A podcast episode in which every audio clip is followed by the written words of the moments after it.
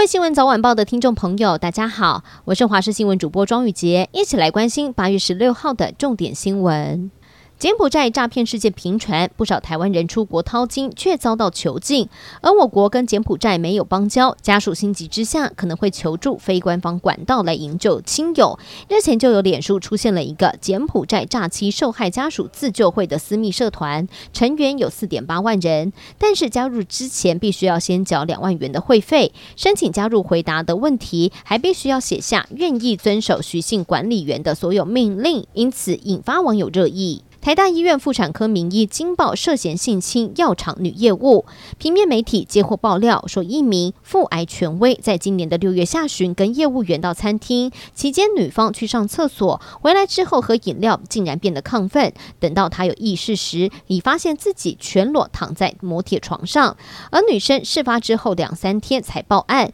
从衣服上面裁剪出了精液。不过根据了解，涉案的医师也反过来对女方提告，而台大院方则。回应，目前全案已经进入到了司法程序，将会依照结果来处理。一名二十一岁王姓男子驾驶轿车下国道一号的公馆匝道口时，跟一名五十六岁的邓姓女骑士发生了碰撞。男子第一时间下车关心女骑士，而女骑士发现对方有喝酒，报警处理。没有想到王姓男子就请车上的朋友把车子开走，自己走路离开现场。二十分钟之后，两个人才又开车回到现场，但是开车的人却变成了王姓男子的朋友。台东热气球嘉年华在昨天晚间热闹开幕了，现场有热气球光雕，再配上三百台的空拍机表演，让不少的游客天还没有黑就赶紧到现场占位子。美国莫德纳药商开发出能够预防原始新冠病毒株以及奥密克戎变异株的双价疫苗，从十五号开始获得英国核准，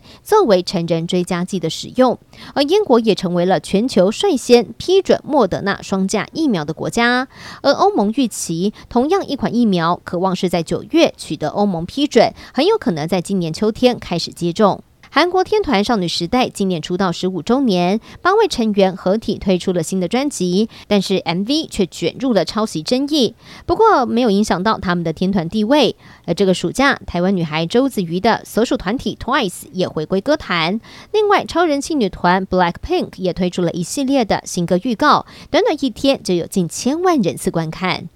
最后关心天气了，今天大多都是多云到晴，午后在中南部地区、大台北地区，还有各地山区以及近山区的平地，还是会有局部的雷阵雨，部分地区下雨的时间会比较晚一些。而在中南部地区则有局部的大雨，尤其嘉义以南的降雨最为全面，午后一定要留意天气变化，要提防短延时强降雨。而至于在东南部地区以及恒春半岛，由于南方水汽随着东南风风一入，整天都会有不定时的短暂阵雨。而至于温度方面，今天各地的高温是来到三十二到三十五度，其中东半部地区容易出现三十六度以上高温，尤其在华东纵谷，甚至会有三十八度的高温。中午前后紫外线偏强，外出的时候一定要多补充水分，也要做好防晒了。